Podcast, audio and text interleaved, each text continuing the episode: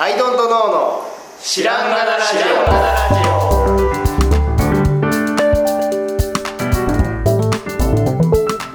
オ。さあ始まりました「アイドントノー知らんがなラジオ」この番組は僕たちアイドントノーが日常アイドントノーしていく中で新しい視点を皆さんと共に発見していくという番組です。ということでアイドントノー綱です。アイドントの青木です。アイドントの春田です。よろしくお願いします。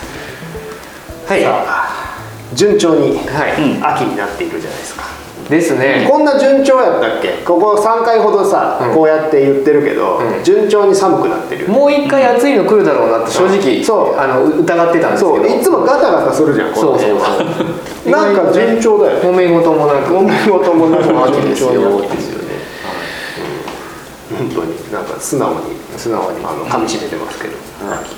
うん。はまあやっぱ秋といえば宇宙人。い、ですよねだんだん。宇宙。に宇宙。にね、あの星空に目が行きがちね。そうそうそうそう秋の空はね。やっぱ誰もが宇宙。人のことを考えてるね。そうなんですよで宇宙。人についてね、はいまあちょくちょく僕は言ってますけど、はいそういうあのこと言ってるんですけどまあ皆さんほら忘れてくるかもしれないからそうですね。もうまたもう一回言っとこうかな、もう毎年秋には言いましょう。宇宙。人の宇宙。人のことをねそうそうそういやあの 何でしたっけ？何の話でしたっけ？ね？僕も覚えてないな。何の話でしたっいやあと宇宙人いるいないというようなけ？あ、いるいない。うんいるいないという話で、えーまあいるんじゃないかいないんじゃないかっていうのを僕の中でも、まあ、毎回こうこうそう考えたらいるかとかあるんですけど毎回。毎回ね、はいまあえーとね、宇宙人という時のこのまず定義をしましょう、ね、で宇宙人というのは何かというと、ただ単なる宇宙生物ではないですよね。ああ、はいはいはいはい。ね、バクテリアとかが、えー火星で発見された、宇宙人だというわけじゃない。人って言ってますからね。そうそうそうそう。だから、えー、と知的な、えー生命体である、はい。うんでその知的というところも、あのもう一つ、せあのまあ、制約というか、うん。が必要で、人間とコミュニケーションができる、というのがおそらく前提ですよ、だって知的なんだろうなものすごい超天才が人間でね普通にいるとするじゃないですか、でもものすごいもう天才すぎて、コミュニケーションできないような状態の、えー人がいるとして、えっ、となんだろうなそういう宇宙人だとしたら、なんかちょっとこうどうしようもないじゃないですか。だから、えー、と知的なところが、えー人間を凌駕していても良いが、えー、とそれはある程度こちらの範疇であって、まあ降りてこれる。降りてこれる範疇であってもう天才すぎてバカみたいな、状態の人、えー宇宙人ではダメであって低すぎてもダメで低すぎてもダメ。ワンチャンぐらいのが出てきても。そうそうそうそう。出てきてもそれは宇宙人だとは呼べないですよね。我々が宇宙人だと期待している範疇ではないですよね。でね俺その縛りってもうきつすぎるんちゃうかなって思うわけですよ。チューニングがカリカリすぎるんじゃないかなでどうしてもこう人間っていうのはね、あの自分が100点であるというところからいろんな生物とか宇宙とかを語るでしょ、であの行き着く先人間みたいな思想ってみんな持ってて、でもうそうだと思い込んでいろんな話をそれ前提でするじゃないですか、人間ほど進化した何々だとか、もう最進化の最終工程が人間であるというようなまあ理科で教わったのがそういう図になっているのか知らないけれどもそういうふうに考えてるじゃない。ですかで まずそこからして違うぞということを私は言いたくてですね。でえっ、とまあこの話の行き着くところは宇宙人がいない理由なんですけど、うん。だからもううーんとじゃあまずそっちの話から整理するとえーっとですね。あのなんで笑っちゃう笑っちゃうんだよな こう面白い話をしようと思ってるわけじゃないんですけど、あのなんていうか僕らの知能というのが、知能っていうのを僕らの視点から見てるからそれは知能なんだけれども、えー、と生き物としての特徴の一つでしかないんですよ、うんうん脳みそが大きくていろんなことを考えて汎用性のある、えー体を持っていてそこにオプションをつけていくことで、何らしかの方向に強化できるという生命体なわけですよ私たちは。でそれは順応性が高いと一括りにすればいいだけの話であって、あのそれが偉いわけでもすごいわけでも実はなくて。うんえー、となんていうかな例えば順応性が高い生物って言ったらおそらく他にもいるわけですよ。ででも人間は自分が100点として考えてるから、他にすごい生物がいてもなんかそれはほら人間なんかなんだろう脳みそが劣ってるしとか,、んなんかそういうことで。例えば最近話した話だとセミうん。はね、ありますよね、うん。セミは人間より劣ってんのかっていうそうそうねそうそうそう。あいつら植物由来だから 軍軍としての生命体の強さ、あの個としては人間が上かもしれないですけど、ん。軍としては実はセミ上なんじそうそうゃないとかそうそうそうはありますよねそうなんですよだから人間基準でだから人間の土俵で測ったらみんな100点以下になるの決まってるんだけど生命ということで言ったらそれはもうみんな横並びなわけですよ、みんな100点現状今今100点だから生きてるわけでねそうそうそうそう、はいで昔から魚が魚の形をしているから、あの魚から両生類に進化して両生類から爬虫類に爬虫類から哺乳類にって進化の図を見ると魚は昔の、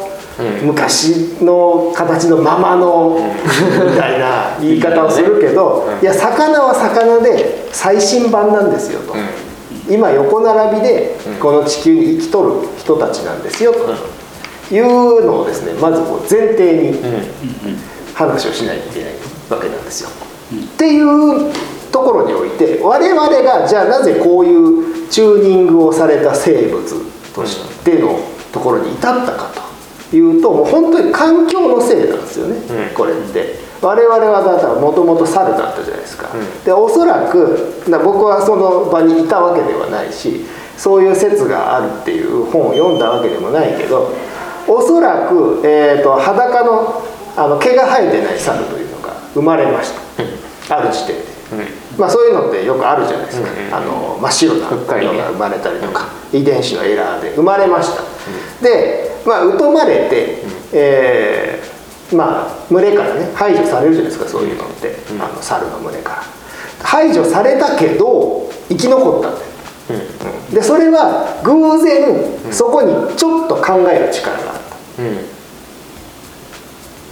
で、えーちょっと考える力があったからあの生き残ってその毛がなくてもなんとか生きた、うん。というのがおそらく第一段階なんでね、うん。でそこからあの、まあ、後輩を重ねていってで途中であのなんていうかなまあ途中でというか最初からそのマインドはおそらく生き残った段階からあったんだけどあの我々にあるのってそのなんていうかな工夫を重ねていくような部分なんですよね。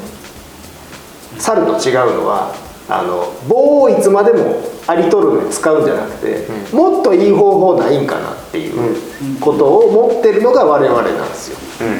ででそれは、えー、と人間の基準っていうことからすると人間すごいっていう話になるんだけどそうじゃなくて生き残るためのマインドとしてそれは必要やっただけや。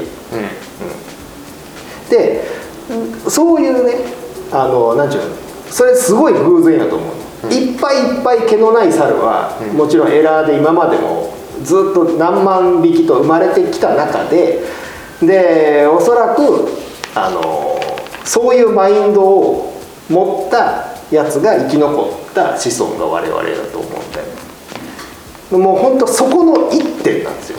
とあのここに我々に至ってるのはね。でその一点のところを、えー共有していないと、この我々が知性と呼んでいるものが生まれえないんだよね、と思うわけなんですよ。どうですか？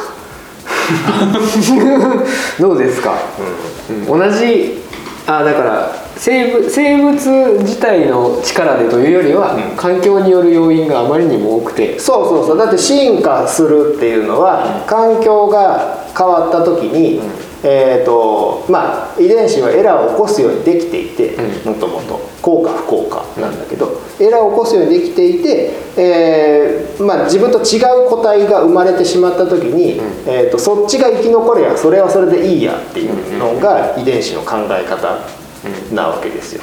片っぽは寒さに弱い。片っぽは寒さに強かった。そっちが生き残りゃそれでいいや。っていうので遺伝子はいろんなあの自分いろんな自分のコピーを残そうとする。ということなんですよね。だからそうするとね、うん遺伝子遺伝子が一緒って時点でさ、だいぶすでにカリカリにチューニングされてる。そうそうそうそう、ね同じ条件下でなんていうか始まりがすでにねうんうん。相当厳しい条件ですよね。うんそうなんですよね。でだから、えー、と僕がねなんだろう。言いたいのは知性というのは、ものすごい偶然の上で生まれたもんなんですよということが言いたくてこれは馬が速く走れるのとか、うん。ペンギンが海で、うん。あの海に入って泳げるとかと一緒でのものとして、えー我々は脳みそでものを考えるということができるということなんですよ。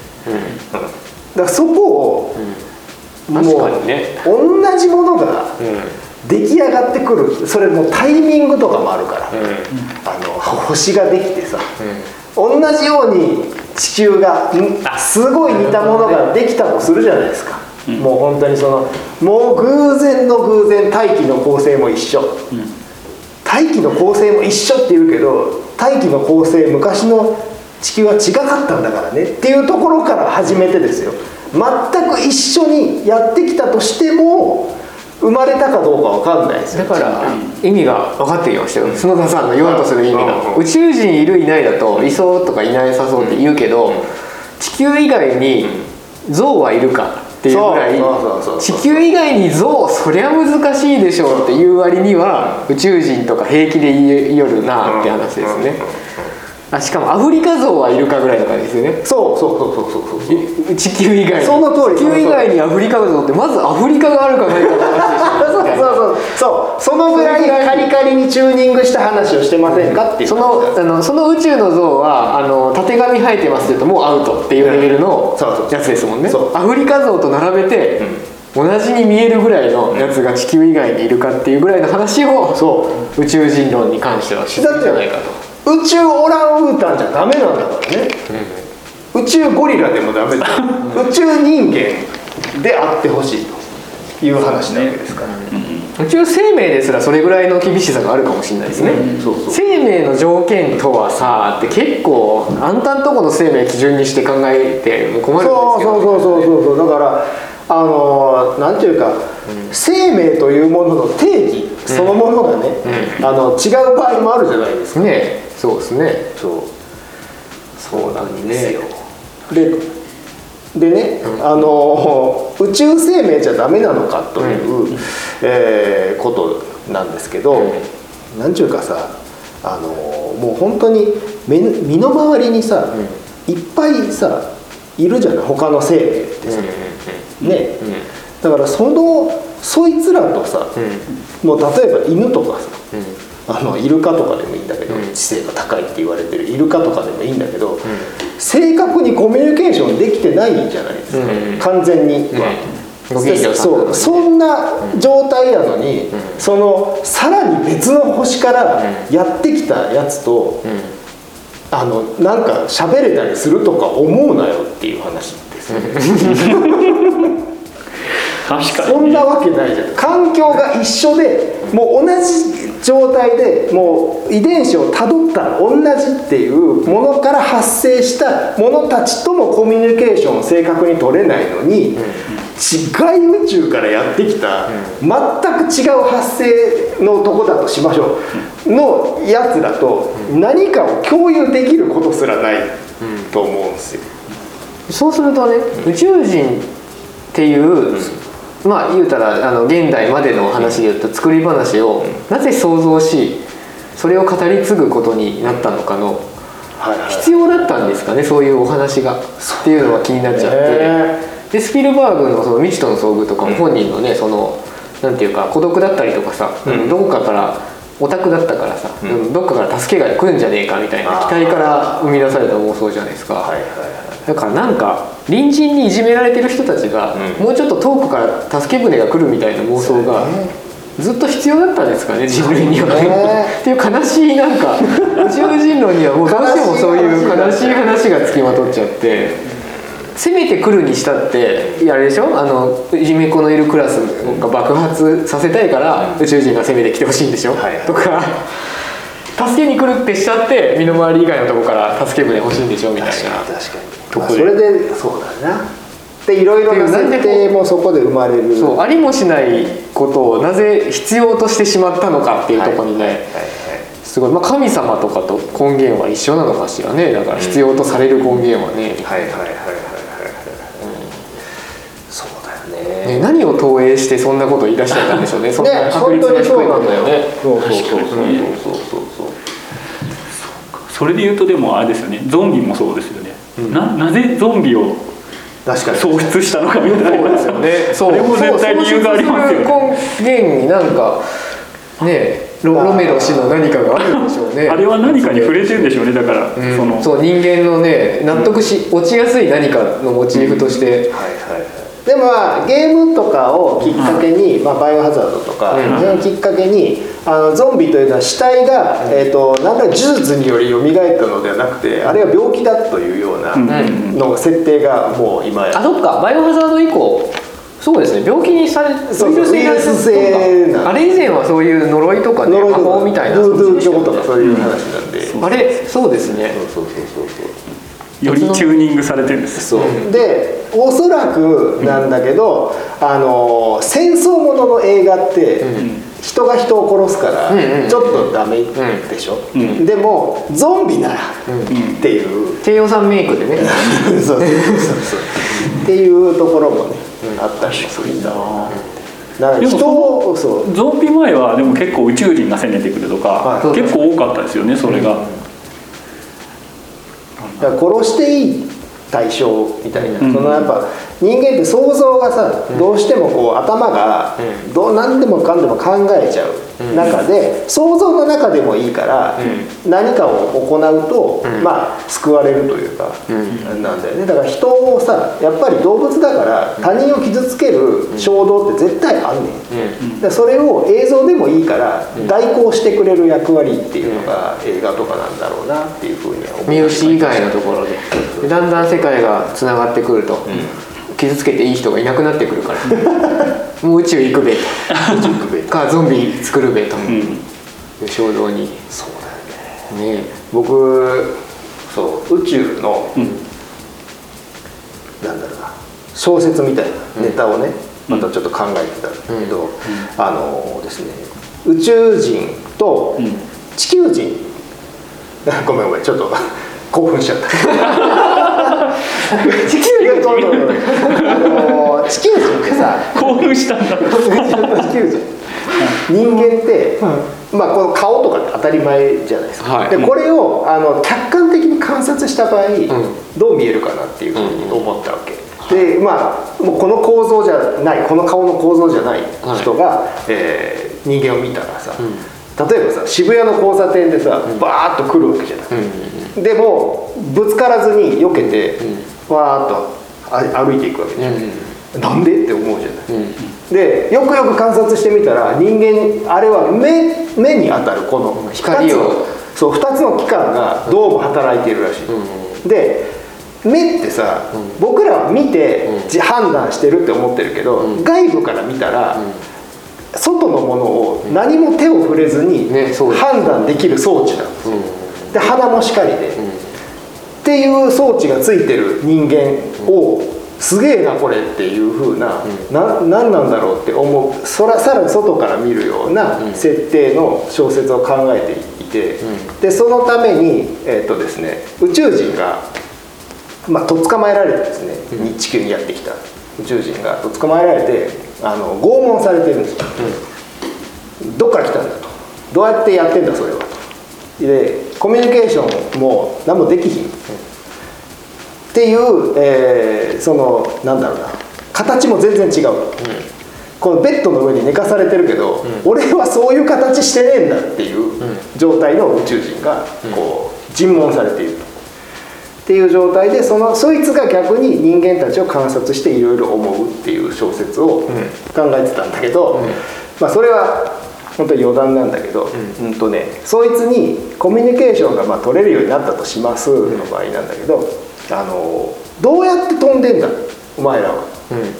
どうやって地球まで来たの？って尋ねるとするじゃないですか、うん。で僕らは僕らはねちょっとちょっと前に言いましたが、シンプルな素体を持っていて、うん。そこに、えー、と考えたものを装着することでアップグレードしていくっていうのが僕らのやり方なわけですだから宇宙人に対しても何に乗ってきたんだとか確かにね。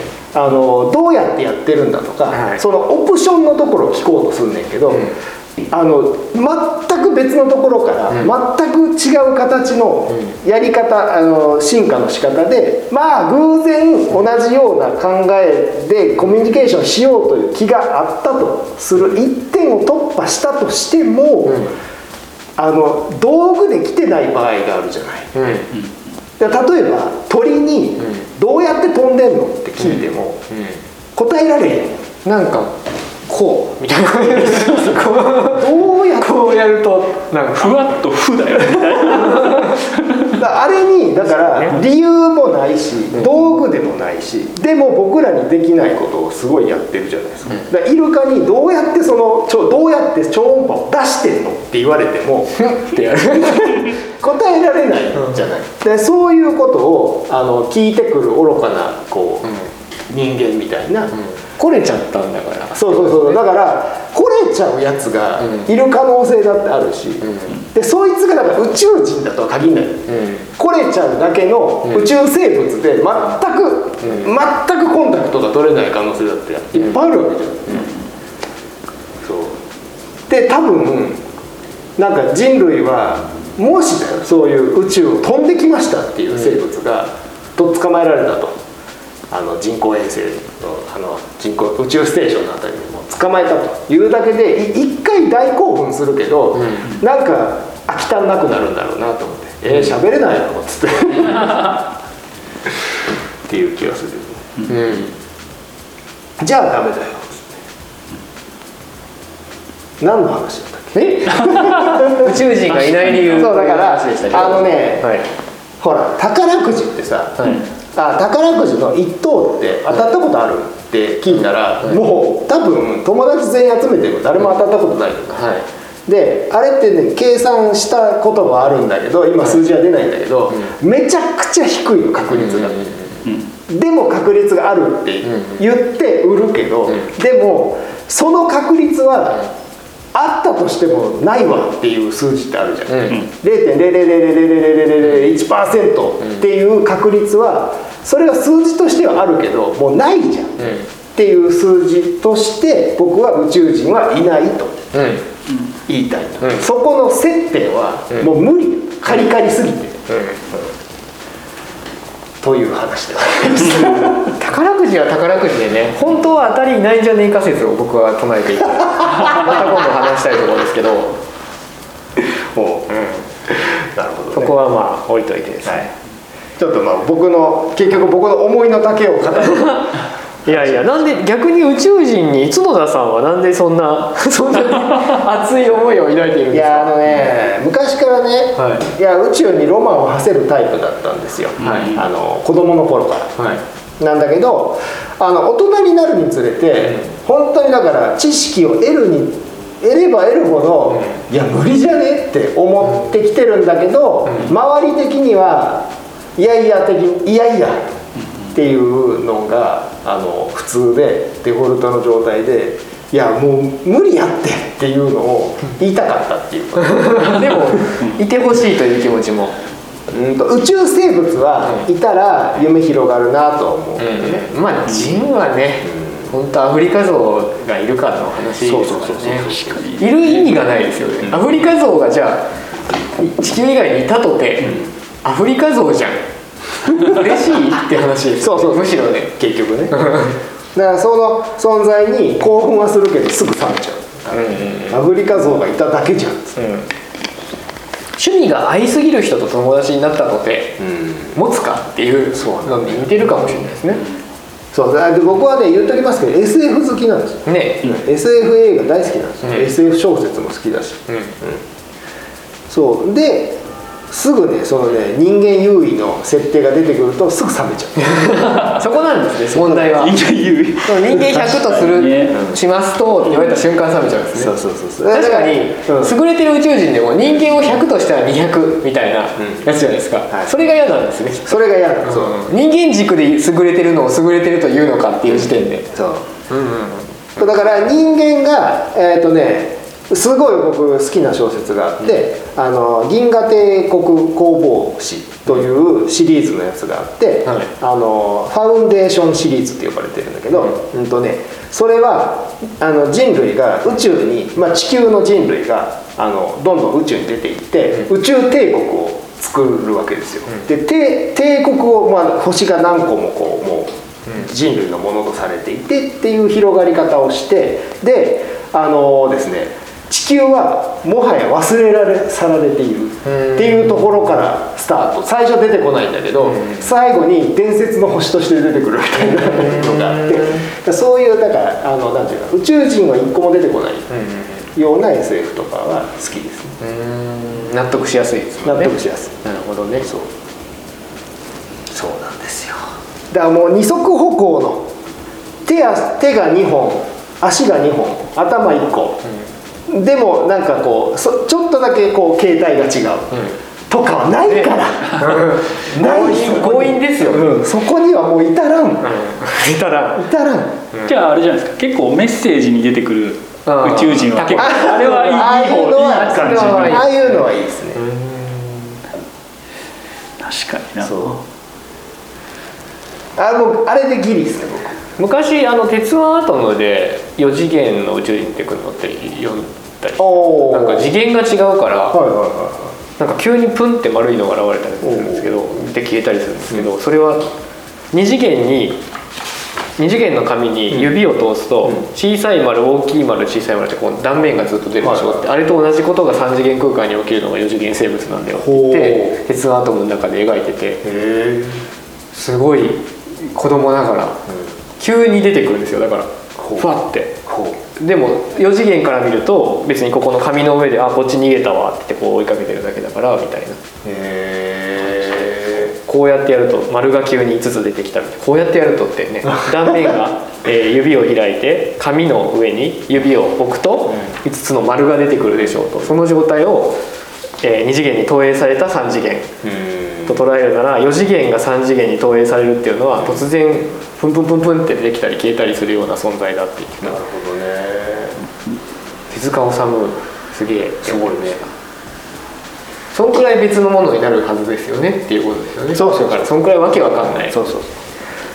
そう、いやもう本当に無理だと無理思います。宇宙人はいない。ということで。いるという方のおはがきをお待ちしております。そうですね。お待ちしております。ああれじゃないですか。マイケル・ジャクソンは宇宙人だったとかそういうあれは来ないですか？大丈夫です。だったあ説。もうないから。そういう説とか。もうないんで、というという感じでございます。はい。はい。ありがとうございました。ありがとうございました来年の冬ですか？ありがとうござい。ましたはいありがとうございます。